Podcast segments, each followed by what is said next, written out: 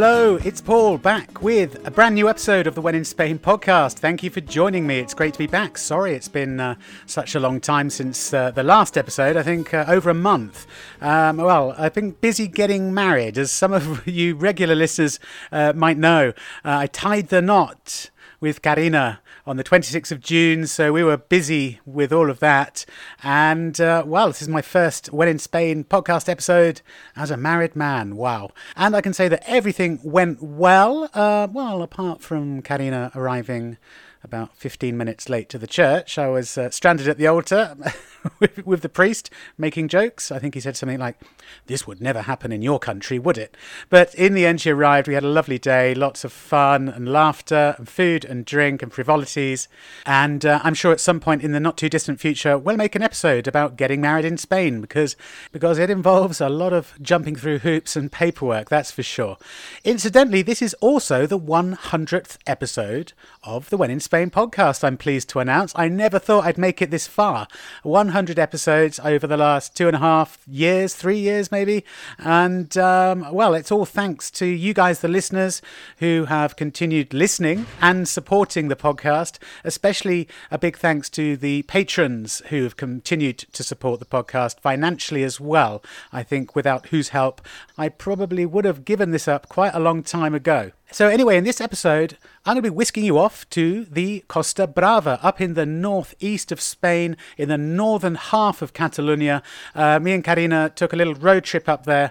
Uh, we're now sadly back in Madrid, but uh, we did it as a kind of mini honeymoon. We decided that we weren't going to go anywhere too far away, what with everything going on with uh, COVID and international travel being a bit tricky at the moment. We thought, why not jump in the car and explore a corner of Spain that neither of us really knew very well? In fact, we realised that there was so much more to see and do that we didn't manage to tick off our list. So I'm really hoping that uh, we get back to the Costa Brava sometime soon. I really fell in love with it. What a beautiful part of Spain, especially the coasts, the beautiful rugged beaches and coves. And that's where I'm going to be taking you in this episode.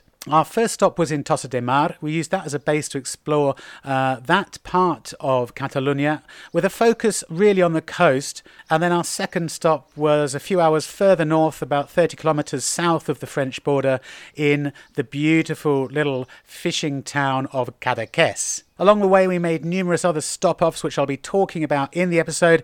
I'm hoping this is going to be one of those armchair travel uh, episodes where you'll hear lots of sights and sounds of the places we visited, including the relaxing beaches and coves, beautiful back streets of the little towns we visited, hustle and bustle, church bells. Along the way, I'll be describing the places, of course, giving you my observations and thoughts on them. I'll be also including a bit of history and culture about the various stop offs as well. All the stuff that you guys, Spain fans, really, really love. Just before we get into the road trip to the Costa Brava, I would just like to go back and mention the patrons who support the podcast because uh, during the last month or so, I had a wave of new patrons signing up to support support me, and I'd just like to give them a little name check as I always do. So a big, big gracias to Bob and Liz G, to Irene and Keith Barron, Carrie Stevens, Danny Sabota, Ross Musgrove, and Victoria B. Martinez. Thank you to all of you for signing up to support the show via the crowdfunding website Patreon. And if any other listeners enjoy this podcast and would like to show a little bit of support,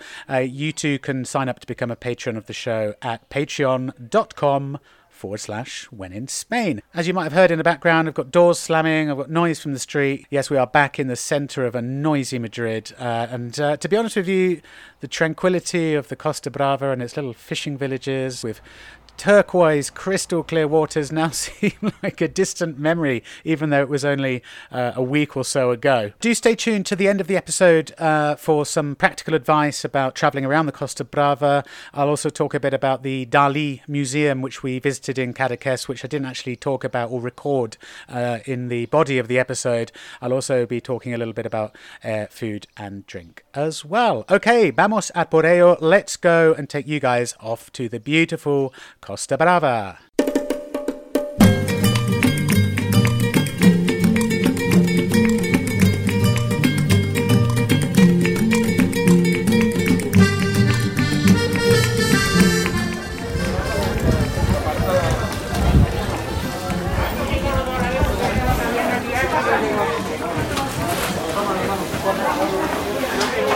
Que la cereza no la puedo poner. So that was a bit of market sound from a little Thursday morning market right here in Tossa de Mar. Tossa de Mar is where we are on our little road trip up to the northeast of Spain, the Costa Brava, as many of you will know it. And we're in a beautiful little town called Tossa de Mar pretty well known on the Costa Brava, described as one of the jewels in the crown of the Costa Brava and it's actually somewhere that I'd come to as a kid when I was about seven or eight years old, I think in 1986.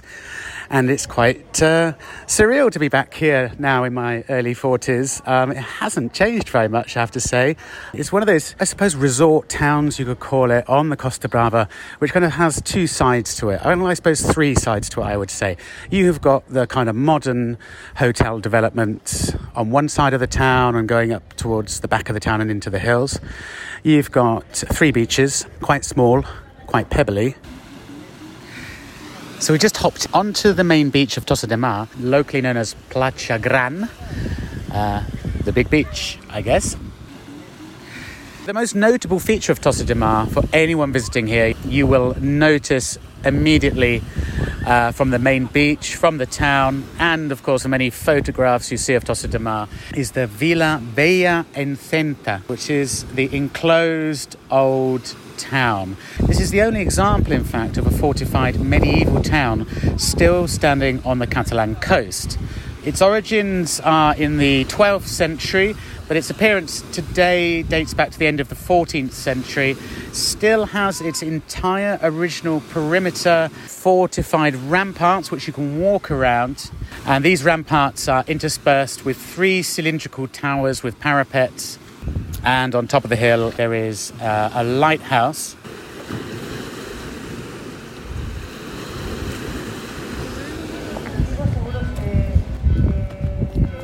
Once you get up into the medieval part of the town, it's really beautiful, steep little streets, no traffic, no cars. Old stone cottages, beautiful little gardens. There are little restaurants and uh, terraces perched there on the kind of hillside, cliffside, looking out to sea. Absolutely spectacularly beautiful. And you have this uh, wall, kind of ramparts, which you can uh, walk along amongst pine trees with beautiful views out into the Mediterranean. Really is something very special, Tossa de Mar. So we're just outside the old medieval ramparts and just walked up a, a little cobbly slope with uh, restaurants and bars. And as you reach the top, you uh, reach an access uh, with steps down to a tiny little beach. Now, Tossa de Mar's really got three beaches. Uh, one of them, though, is uh, quite tucked away called Platja des Codolar. And to get to it, you have to head alongside the uh, medieval uh, ramparts, these uh, towers. In fact, I'm standing next to one now called Torre des Codolar o del Homenatge. Excuse my Catalan pronunciation. No, porque si sabes nadar, ¿tú sabes nadar? And as you step up next to the tower, you get this lovely, fantastic view down onto this small beach. Quite a few people on there uh, this morning, but it's not absolutely packed. And it's, uh, it's very small. It's probably only about, I don't know, 50 meters uh, long, surrounded by these steep cliffs and dominated by this tower. And the circular tower was the largest of the town's existing towers. And obviously, strategically, this was very important because you had a perfect view, uh, an excellent viewpoint from which to watch and control boats uh, coming in from the south.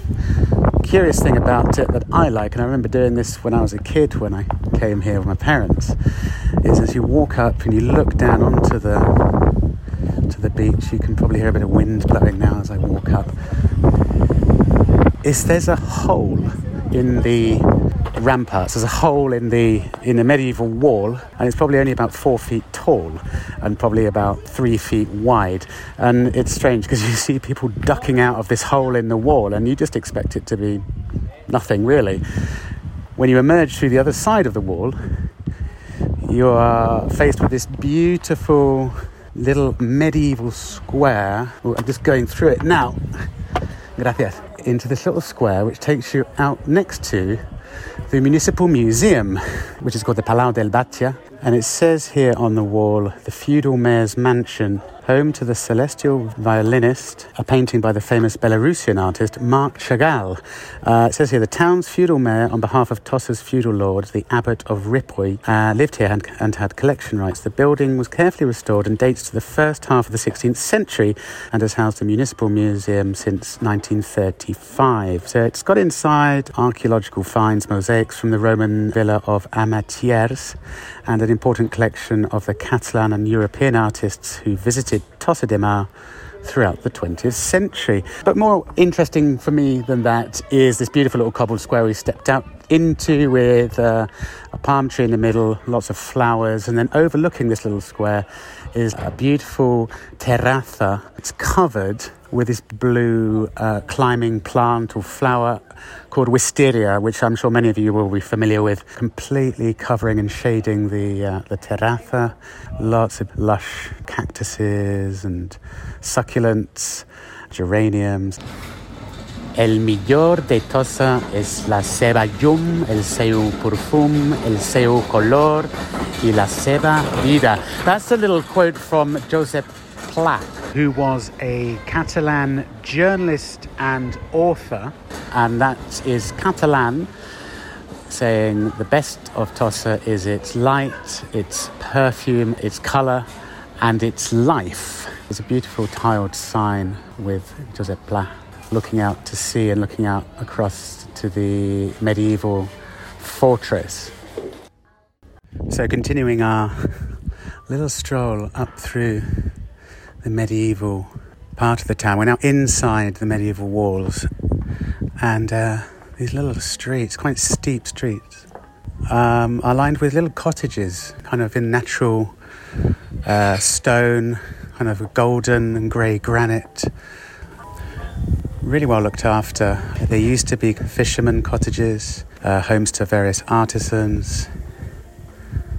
Now, many of them have been turned into little gift shops, boutiques, restaurants. Just walking past a little little square with a few people sitting out. It's about midday. We were here last night and it was much busier. Um, but it's actually lovely to come in the uh, early afternoon and it not be swarming with people. This beautiful violet, purple, and red bougainvillea plants growing up all of the little stone cottages here is very picturesque. And just looking across, you see these tiny little windows with their typical pots of bright red geranium flowers in them. And just as I look down this tiny little street towards the horizon, I can see the sea and I can see a boat carving a white line across the sea in the distance as it leaves its wake and a little yacht. It's a really idyllic view, really, really beautiful. Nice breeze blowing. As we reach the top of the, the hill, we come out again into a square on one side lined with pine trees, and then on the other side of the square takes us to a kind of viewpoint balcony that looks out across the whole of Tossa de Mar. So you can see the main beach of the town. Quite a wide beach, a couple of hundred meters long. It's not a huge beach. And then you have another beach further round the cove. I mean, I'd say Tossa de Mar is, faces out onto a bay, but it's a very small bay. It's almost almost like a big cove, really. It's not by no means huge expanses of beach, broken up by rocks, and then you have a, a third beach uh, as well, which is much, much smaller, and then these rocks taking us out into the sea, and loads and loads of little boats moored up in the bay, uh, out in the sea, not moored up right next to the beach, but they're all dotted about, punctuating the bay blue and white. And then also from where we're standing now, we can see uh, two more of the towers on the ramparts and then also inland across the city. And as you look across the city as I am now, it's that kind of patchwork of brown and golden terracotta roofs, whitewashed buildings, granite buildings, gold. We can see uh, the, the town's church poking out from the middle with quite a broad facade and a round rose window and a little clock on it, which is saying 25 past 12.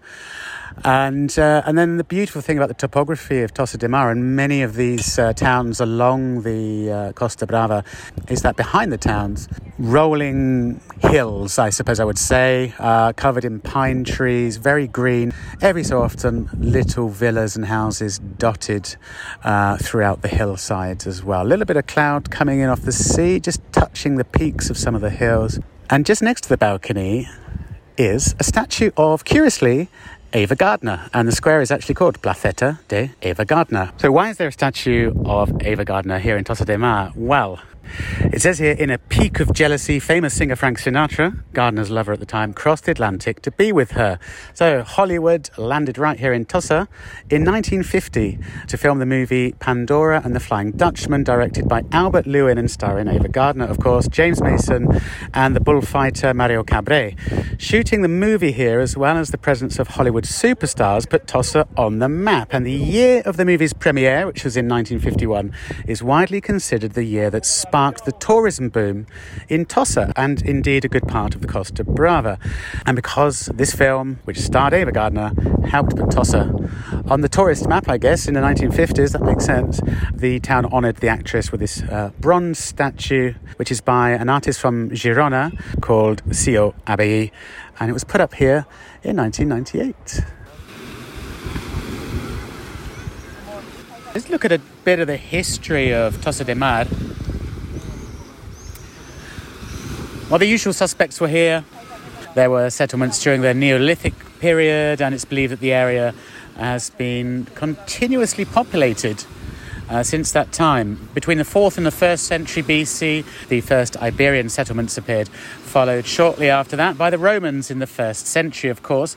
In 966, Tossa was ceded by the Count Miró of Barcelona to the Abbey of Ripoll. Uh, Ripoll, there is actually a town of Ripoll further inland from Tossa de. And a couple of centuries later, in 1187, Tossa was granted its own charter by the abbot of Ripoll, coinciding with the building of a church just on top of the headland uh, known as Mount Guardí, and there are many remnants of which we can still find today there. Then, sometime in the 12th century, the medieval town was walled off and a castle was built. The castle was subsequently replaced by a windmill. That's not there today, but what is there today in its place uh, is a lighthouse. One interesting little piece of modern history about uh, Tossa de Mar is that in 1989, Tossa de Mar apparently was the first place in the world to declare itself officially an anti bullfighting city. So, no tauromaquia here, thank you very much. Uh, as many of you will know, that actually in the whole of Catalonia, bullfighting is banned, but Tossa de Mar was the first town to, to declare itself officially anti tauromaquia. Population of Tossa is only five and a half thousand uh, permanent residents. Of course, that population does swell during the summer months. Uh, it is uh, one of the main uh, touristic destinations on the Costa Brava. In terms of economy, um, you'd think it would be a fishing town with its little bays and beaches and calas, but actually fishing has traditionally been a relatively minor contributor to the economy here. Historically, the local economy was mostly based on agriculture and specifically the production of grapes and cork. And there was a thriving export market of cork to the Americas, in fact, during the 18th and 19th century.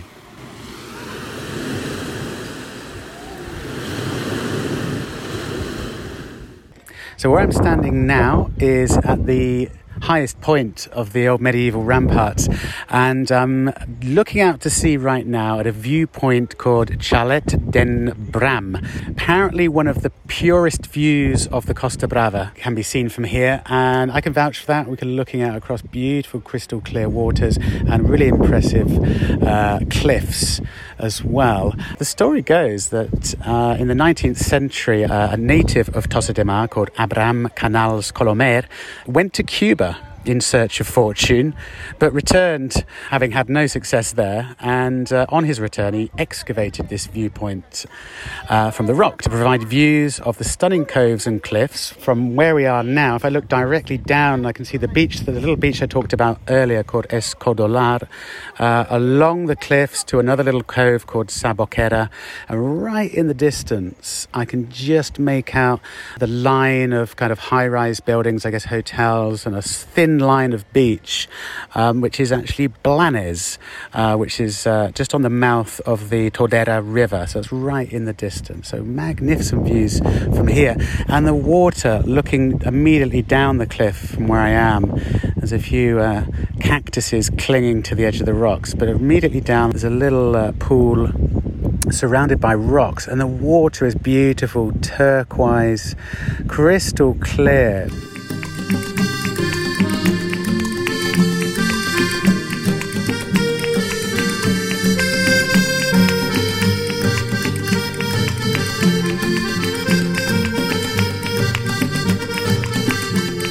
So I'm now talking to you from a quiet little square called Plaza de la Esglesia in the ancient fishing village of Calella de Palafrugell.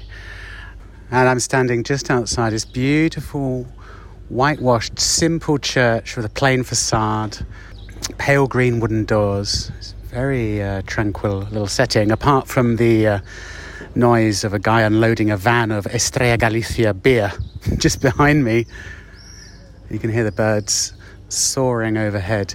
Uh, the church is called Iglesia de San Pedro, and Calella de Palafrugell is about 30 minutes drive uh, north of Tossa de Mar.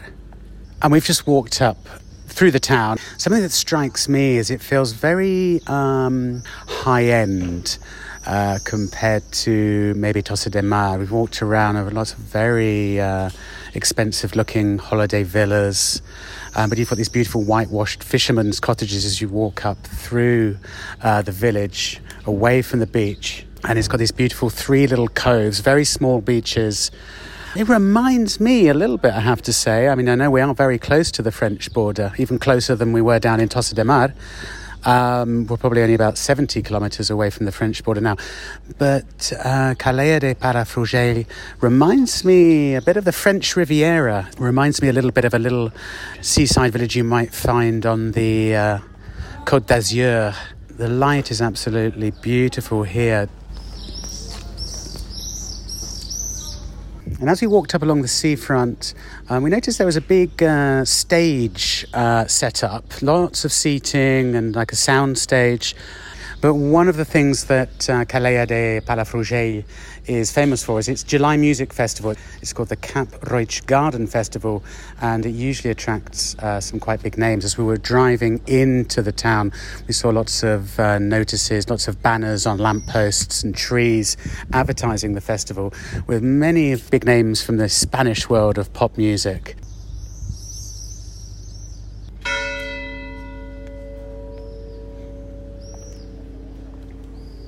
So Calella de Palafrugell is actually one of the coastal centres of the municipality of Palafrugell in the uh, Baix Empordà. And the coastline is um, full of little coves, very craggy and rocky outcrops, uh, very similar to um, Tossa de Mar. And of course, we are on the Costa Brava, and the Costa Brava means the rugged coast. And everywhere you go along the coast here is very evident to see.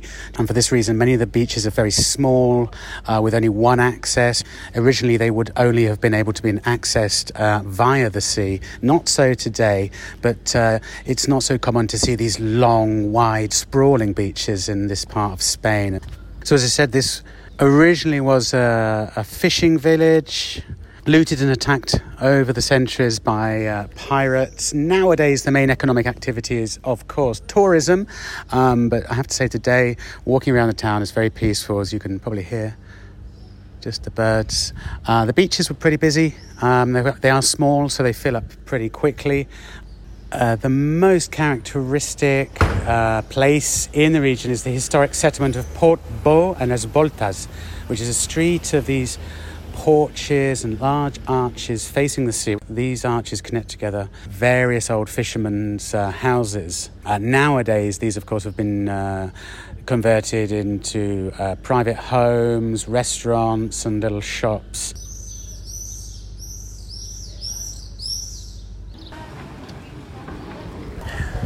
So we're now sitting on one of the tiny little coves of Calella de Palafrugell.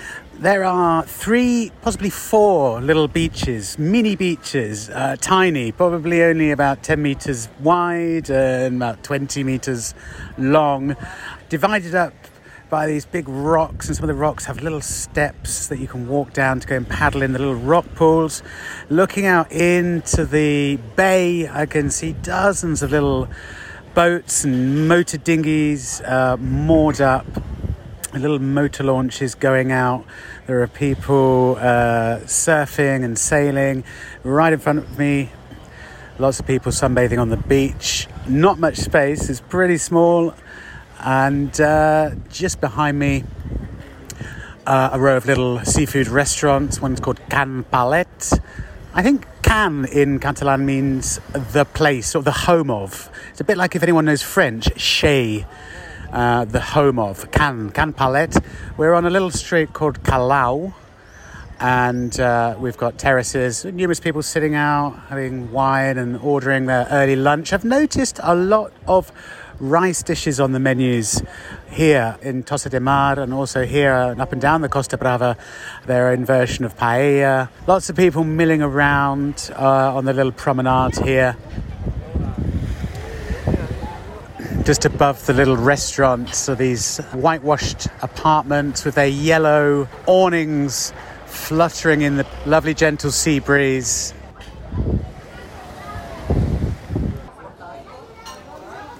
So we drove a few more kilometres up the coast from Calella de Palafrugell and uh, we did a little stop off in a small town called Begur.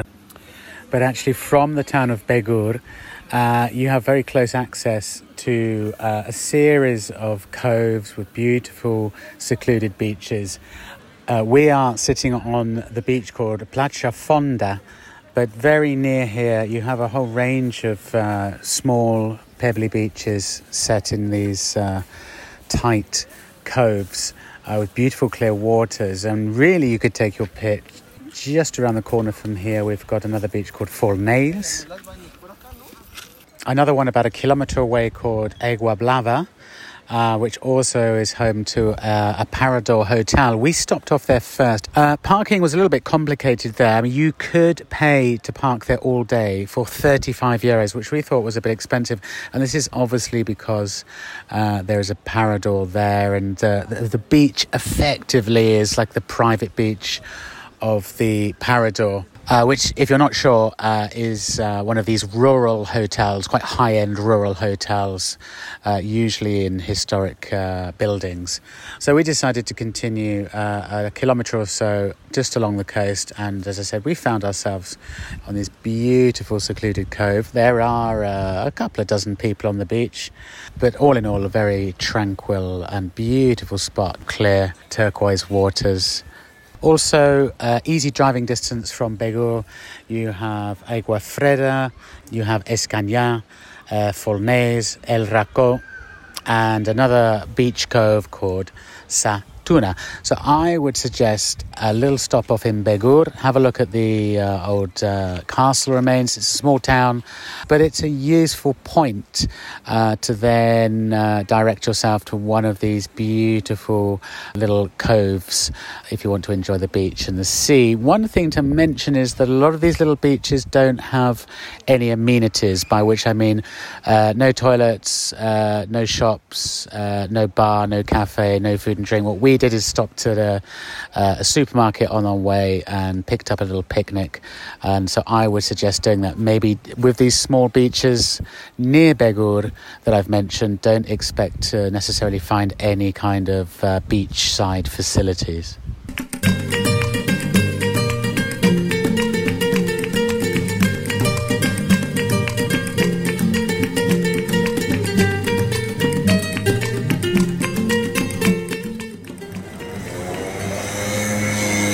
So we've driven uh, about two and a half hours up the coast, and we find ourselves on Spain's most easterly point.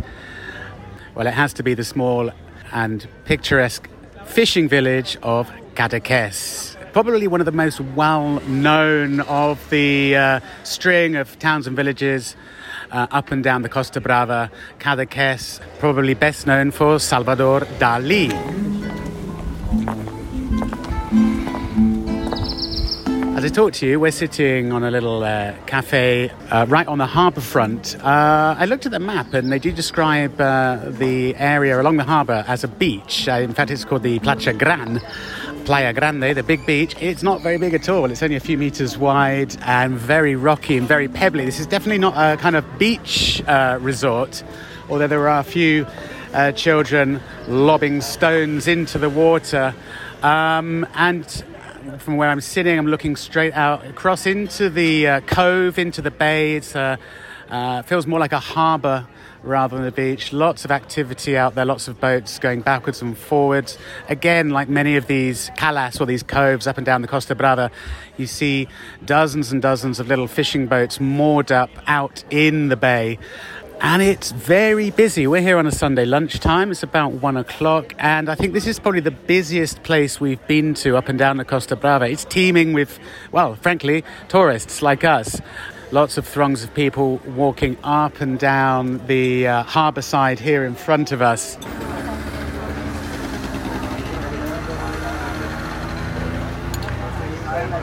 So we, we arrived by car. Uh, there are buses uh, that take you to Cadaqués from some of the surrounding uh, larger towns. Uh, one thing, if you're coming by car, you have to park in this municipal car park. Uh, the uh, centre of Cadaqués, it is a village. It's an ancient fishing village, as you can imagine. It is a warren of tiny, narrow streets. It's impossible to bring your car into the centre. You park up, but then you are greeted with this beautiful walk through the narrow streets of whitewashed houses. And it seems to me here, nearly all of the houses are whitewashed and they've got these powder blue windows and shutters. Uh, this is something that's very obvious of Cadaqués, this uh, combination of blue and white everywhere you walk. And also today it's much cooler here in Cadaqués. Uh, it's actually quite cloudy. Is the first kind of cool, cloudy day. We thought it was almost going to rain. The first kind of cool, cloudy day we've had on this trip. And uh, Cadaqués is kind of enclosed by the Cap de Creus Peninsula. So uh, as I look to the right, we are surrounded on the right-hand side by these, uh, this hillside with the dark grey clouds just kissing the top of the hills, threatening to descend into the harbour here.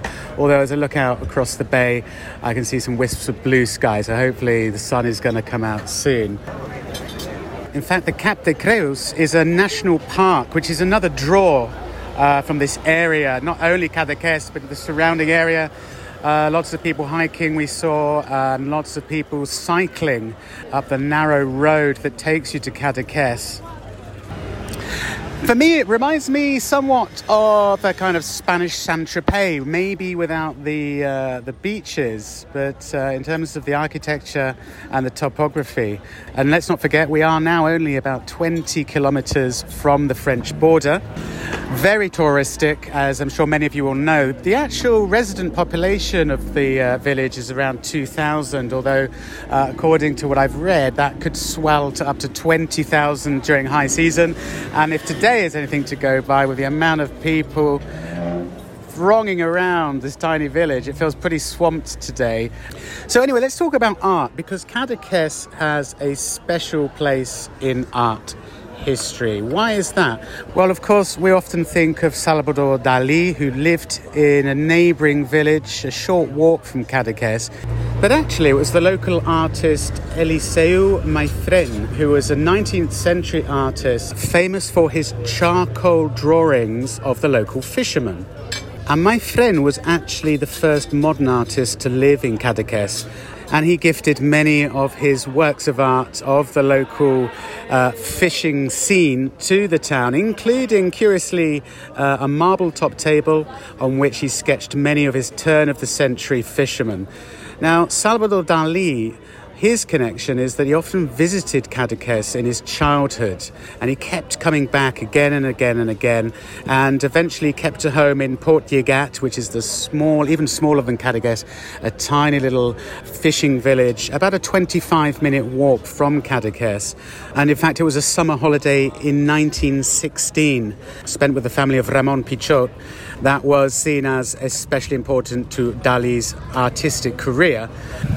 So during the first decades of the 20th century, uh, Cadaqués became uh, an important European cultural centre. Many leading artists, indeed, like Salvador Dali and Picasso, Chagall and Klein, uh, found their particular source of inspiration in this beautiful little corner of Catalonia, and it's completely understandable when you sit here today and just see how well preserved this fishing village or fishing town is. But I guess we could say it was Dali who really gave Cadaqués its international fame.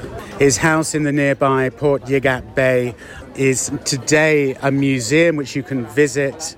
There's also a museum in Cadaqués as well devoted to Dali and numerous other artists who carved out uh, their career here.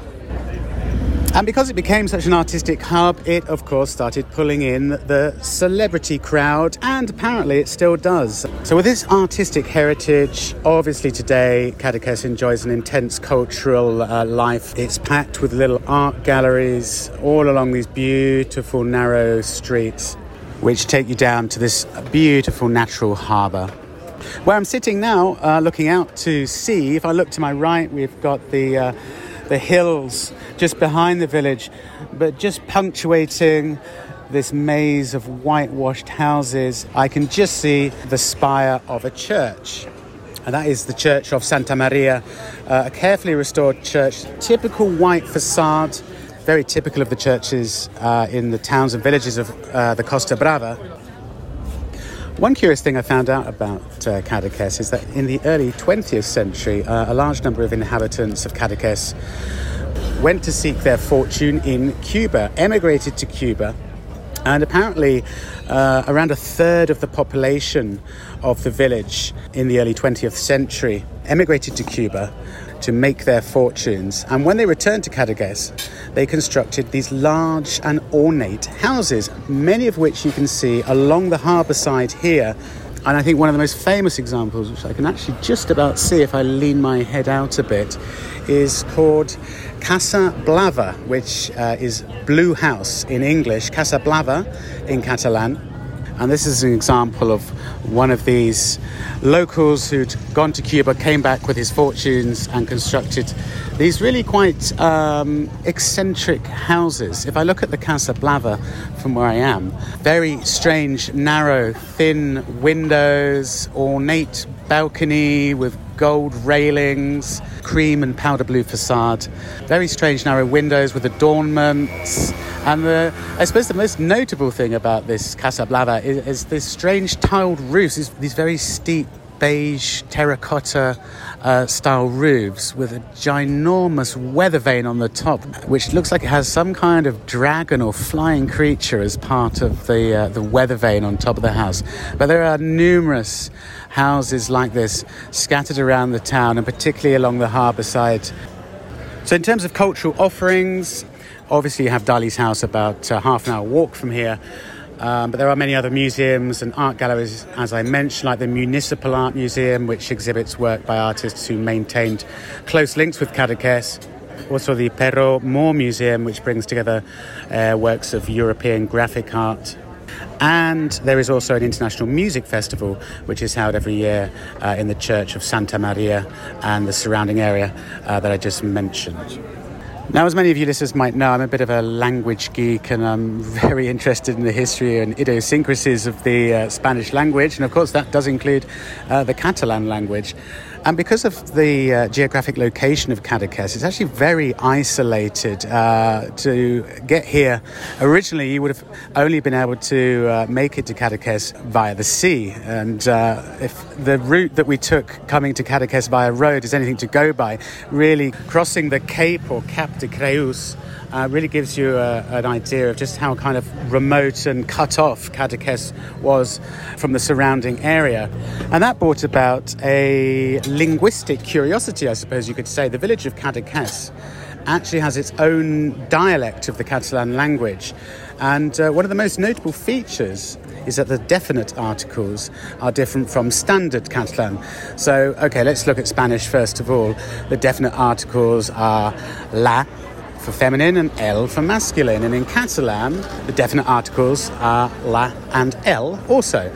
But here in Cadaqués, the definite articles are sa for feminine and S for masculine. So quite often you see names of places, bars, restaurants, uh, towns, villages, whose uh, definite articles are sa and s. And this is a feature which is actually shared with a variant of Catalan spoken in the uh, Balearic Islands also. Now, the explanation for this is that when the Catalan ruler Jaume I conquered the Balearic Islands in the Middle Ages, he recolonized the islands with people from the Empordà region of Catalonia. The Empordà region is uh, the region where we are now. And because Cadaqués uh, had remained relatively isolated from the surrounding region, uh, the medieval speech patterns uh, have been preserved. And this is also borne out in some of the local vocabulary, one of which is something you will see as part of street names, is this word called rastell which is R A S T E L L, rastell, which actually means a street, or really normally a steep slope, of which there are many in Cadaqués. And this is the kind of street which is formed from pieces of slate stone which are placed in a vertical position, so they're literally dug into the ground. And these are uh, streets which are very characteristic of the streets around Cadaqués. So there you go, rastells. We've been uh, pounding the rastells of Cadaqués, you could say, today.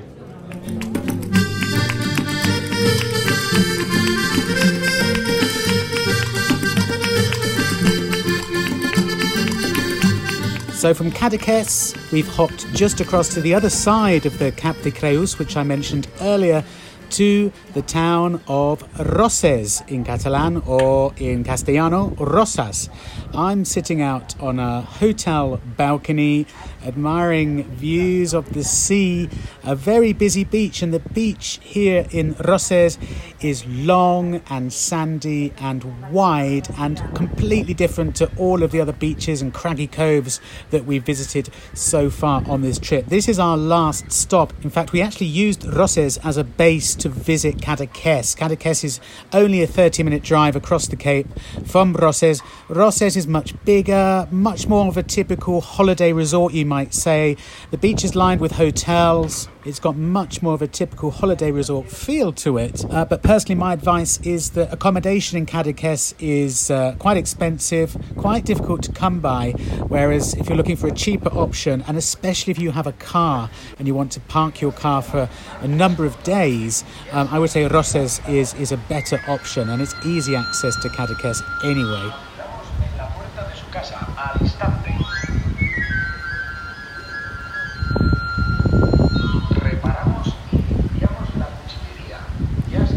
Uh, and there is the sound, which I'm very used to hearing in Madrid actually, of the afilador, the knife sharpener. Uh, that sound of the kind of pipes you can hear, or I don't know, like tin whistle, flute, whatever you want to call it, it's something that I'm used to hearing in Madrid uh, when the guys go around on their bikes offering their services to sharpen any of your knives. Um, that's the sound you can hear now. Did not expect to hear that in a holiday resort, except this guy's driving around in a van with a loud speaker rather than actually playing the pipes. Anyway, I digress. Here we are for our last couple of days in Roses. Now, when you look at Roses compared to many of the other smaller, old traditional uh, towns and villages that we visited on this trip, you might not think too much of it. Uh, it's quite modern, as I said, lots of hotels. It does have uh, an older town, but actually the origins of Roses go back a long way, and it's got quite an interesting history behind it, which is what I wanted to talk about. Now, there is a theory that it was founded back in the 8th century by Greek colonists from the Greek island of Rhodes. However, Most historians seem to concur that it's actually more probable that Roses was founded in the 5th century by Greeks from nearby Massalia, Massalia being the Greek name for the French city of Marseille, with perhaps a mixture of colonists from the neighbouring Emporion, which is a little town just along the beach from Roses, now known as Empúries, where there are in fact remains of a, a Greek settlement there so hard to believe when you see the string of modern hotels and bars and neon lights and music uh, along the beachfront in Roses that its origins go back as far as 5th century BC. Um, there are also remains from the Roman period that go back to the 2nd century, and it's believed that the Romans actually abandoned their nearby settlement. Um, but there is also a fortified settlement going back as far as the Visigothic period, uh, which has been excavated, and that's actually something that you can go and visit. We didn't go there, but uh, there are Visigothic remains called Puig Rom. Now, as we move forward in history to the uh, 16th century, Roses had a very turbulent history. In fact, uh, it uh, suffered repeated attacks by privateers from North Africa, and in fact, to counter that threat, Charles V ordered the construction of extensive fortifications uh, in 1543. And those fortifications were put to the test by a naval squadron led by the Turkish Admiral Barbarossa uh, who attacked and plundered the town. Then there were substantial revisions to the fortifications again uh, around 10 years later under Charles's son Philip II. And then eventually the entire medieval town was enclosed by a pentagonal wall and eventually the defensive system was supplemented by the Castell de la Trinitat, which you can still find remains of today around two and a half kilometres to the east of modern day Roses. In the following centuries, more violence. The fortifications were severely tested. In 1645, during the Catalan Revolt, French troops besieged Roses and captured it. And then, following the Treaty of the Pyrenees in 1659, uh, the town was again restored to Spain. Then, in 1693, during the War of the Grand Alliance, the French captured the town again. This time, the French occupation lasted until the Peace of Ryswick in 1697. Then then in 1712, during the War of the Spanish Succession, Austrian troops tried to take the city but were eventually driven off. Then in 1719, during the War of the Quadruple Alliance, the French attacked again but failed to take the town. So then, after a relatively long period of calm, the wars of the French Revolution ushered in a new round of hostilities. In 1793, the French revolutionary government declared war on Spain, and in 1794, the revolutionary armies invaded Catalonia, giving way to the siege of Roses, which lasted from the 28th of November 1794 until the 3rd of February 1795, when the garrison was safely evacuated by a Spanish naval squadron. The town was surrendered to France, but the war between France and Spain ended at the Peace of Basel, signed in July 1795, and of course, the city quickly returned to Spanish control. And finally, the fourth and last siege of Roses happened in 1808 when Emperor Napoleon I of France, of course, forced King Charles IV of Spain and his son Ferdinand to abdicate and installed his brother Joseph Bonaparte to the throne. When the Spanish people revolted against this high handed behaviour, as they described it, French armies once again invaded the country in the Peninsular War.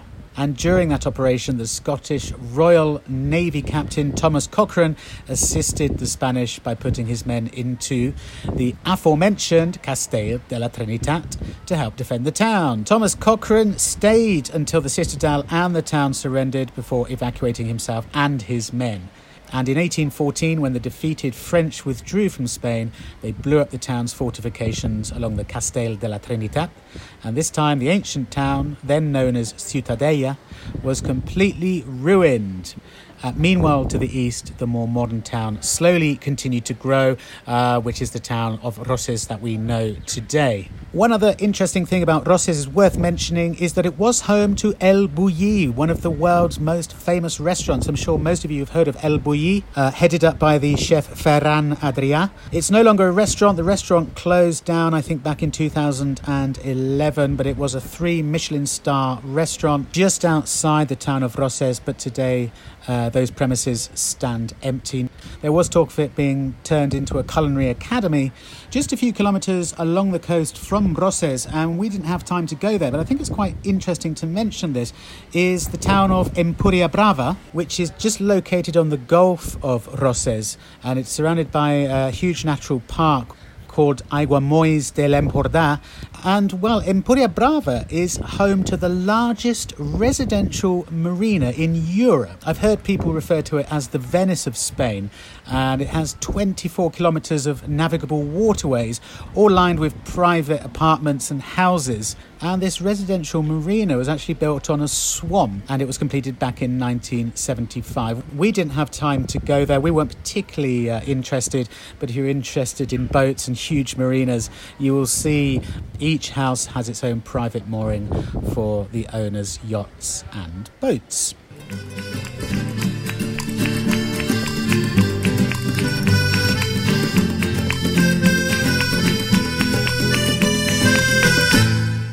So there you have it. I hope you enjoyed that little dose of Spain escapism. If you're not able to make it here at the moment, all I can say is that I heartily, heartily recommend uh, exploring the Costa Brava. Now, as you may have realized during the episode, we uh, had thought about visiting the city of Girona and also the city of Figueres as well, which also has uh, strong Dali connections.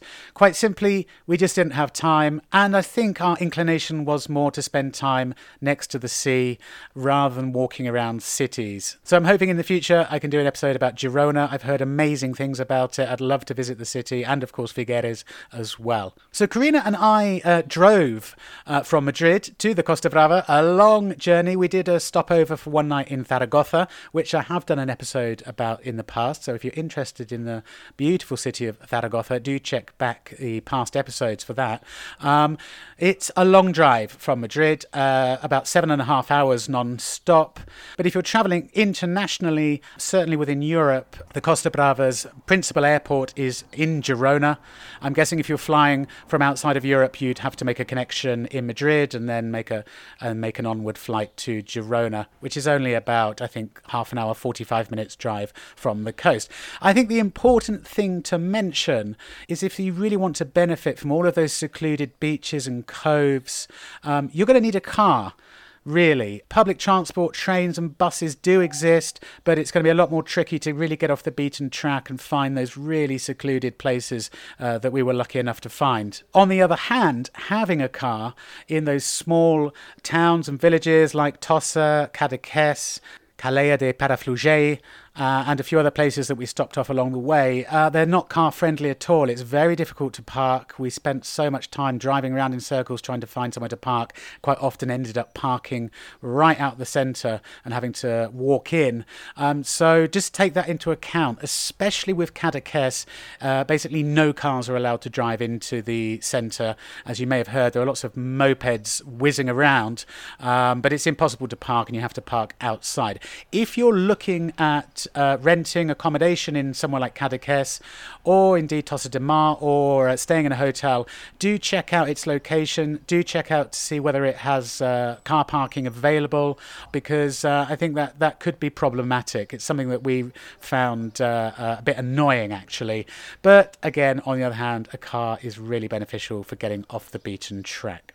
The other thing I wanted to talk about was the uh, Salvador Dali Museum, which is near Cadaqués. It's about a 25 minute walk from Cadaqués. It's not, his house isn't in the Cadaqués itself, it's in the next village along, which is a, a pleasant, uh, fairly easy walk. When we went, we had to make reservations online in advance. That was the only way. You cannot just show up and book tickets. I think that's just because his house is, you know, quite small, really. It is a house and small olive garden, and I'm sure it's for that reason, and probably even more so now because of COVID restrictions. They have to uh, limit the uh, capacity, the amount of people they can allow in. So do take that into account. You will have to book in advance. We only booked about an hour or two in advance The entry is, I think, 14 euros per person. That gives you access to the house and the gardens. It is super eclectic and eccentric, as you would imagine from an artist like Dali. Well worth it, I would say. Um, you only need a couple of hours there, but there are some really wacky installations, and I guess uh, famous for the white eggs, which are on the roof of the house and uh, in, in his olive garden as well. So, in terms of food and drink, then, one of my favourite subjects. Um, you're going to find obviously lots of fish and seafood. One thing, and as I mentioned in the episode, everywhere we went, in every restaurant, on every menu, lots and lots of paella. We didn't actually eat any uh, paella. We favoured fideuà, which is uh, kind of similar, I guess, except instead of rice, they use this uh, short cut thin pasta uh, with fish and seafood. Something else that we noticed on many of the menus was gilthead sea bream, which you'll see everywhere, uh, referred to as orada in Catalan or dorada in uh, Spanish, and it's usually baked in salt or quite simply grilled. Very simple and delicious. Another thing you'll find everywhere is alioli. Alioli, uh, the garlic and olive oil sauce, a bit like mayonnaise, I guess. That comes as an accompaniment uh, in many places. Another thing we saw was a kind of stew called escudella y carne de olla, which is several meats, potatoes, vegetables, chickpeas, uh, very hearty um, it has uh, various other names depending on where you are. It had another name in Tossa de Mar, but I can't remember what it, what it was called now. Um, again, it's not something we tried because it was very hot, very humid, and we didn't fancy anything so heavy. In terms of breakfast, the classic pa amb tomàquet, which is a toast with tomato rubbed on it and a sprinkling of olive oil. Another common breakfast as well. Everywhere you go, you see uh, on menus something called a bikini, which I was quite intrigued about. And a bikini, uh, down here in Madrid, we quite simply call it un sandwich mixto, which is this toasted sandwich with cheese and ham inside it. But it's called a bikini in Catalonia, and I was intrigued to know why they call it a bikini in Catalonia. So I did a bit of research and I thought I would just share it with you. And the story is Nothing to do with the uh, swimsuit. It's actually named after a Barcelona dance hall called Bikini. And the uh, dance hall used to exist on uh, the Diagonal Street in Barcelona. And it opened in 1953. And one of its peculiarities was that it had an outdoor area with built in miniature golf. Yeah. And the other curiosity was that the house sandwich at the Bikini Dance Club was a kind of copy of the French croque monsieur. So the place and its sandwich became so popular in the city of Barcelona that people began to ask for a bikini in all of the bars in Barcelona, and over time, this spread all across Catalonia. Interesting. So, of course, to wash down all of that food, you're going to need something to drink, and the Costa Brava has its very own denominación de origen, which is called the Do Empordà. So keep an eye out for that on the menus. That's the local wine. And of course, the area also produces cava, the sparkling white wine. You'll see that everywhere you go as well, available on the menu to order by the glass or by the bottle. And in terms of beer, well, no Mahou, like I'm used to uh, down here in Madrid. Uh, I think everywhere we went, uh, the beer that was on tap was Estrella Damm, which is the uh, Barcelona beer. We also saw uh, a lot of times a beer called Moritz, which is also from Barcelona uh, as well, I believe. Okay, so there you go. Any other things to mention? Yes, one other thing I wanted to say that uh, when we were there, most places we went to um, felt very quiet for the time of year, considering we were there at the end of June, which is really the start of the uh, holiday season. Everywhere was pretty quiet, and uh, I think it's important to take into account that the reason for that is, of course, COVID. There was tourism, there were tourists. I didn't really notice any Americans or Brits, but there are a lot of French, Germans, and Dutch. Just something to take into account that if you're ever visiting in the future when things uh, get back to a bit more normality and you travel there, the places that we visited may be a lot busier than they seemed uh, when we visited them. It's a very popular tourist destination uh, in the summer months, and so my advice would probably be to uh, visit in the shoulder seasons. And uh, I think, really, for the better weather, I would say uh, September would be a good month to visit the Costa Brava. If you go the other side of the summer, April, May, I would say that the weather is usually more unreliable. So that's it. I'll stop waffling on. Thank you for listening. Um, I'm recording another episode tomorrow, so there'll be a brand new episode coming out next week as well. Back into the swing. Now that I'm married and back to normal and all of that is done and finished, I'll be back into the swing to bring you regular episodes, hopefully every week, if not three episodes per month. Just to say, uh, if you'd like to see some beautiful photographs and videos, do check out the When in Spain Instagram account. Uh, the handle is uh, at When in Spain One, uh, and you can uh, put some pictures to the uh, sounds and descriptions that I've given in this episode. So until the next time, I will bid you all. Hmm, let's think. Let's do it in Catalan, shall we? I will bid you all adeu.